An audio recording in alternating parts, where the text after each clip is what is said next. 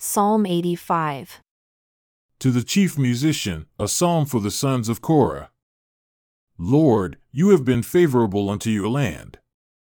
You have brought back the captives of Jacob, you have forgiven the iniquity of your people, you have covered all their sin. Selah.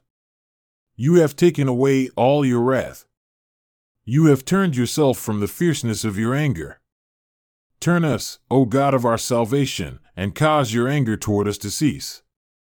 Will you be angry with us forever? Will you draw out your anger to all generations? Will you not revive us again, that your people may rejoice in you? Show us your mercy, O Lord, and grant us your salvation. I will hear what God the Lord will speak, for he will speak peace unto his people and to his saints. But let them not return to folly. Surely his salvation is near them that fear him, that glory may dwell in our land. Mercy and truth are met together. Righteousness and peace have kissed each other. Truth shall spring out of the earth, and righteousness shall look down from heaven. Yea, the Lord shall give that which is good, and our land shall yield her increase.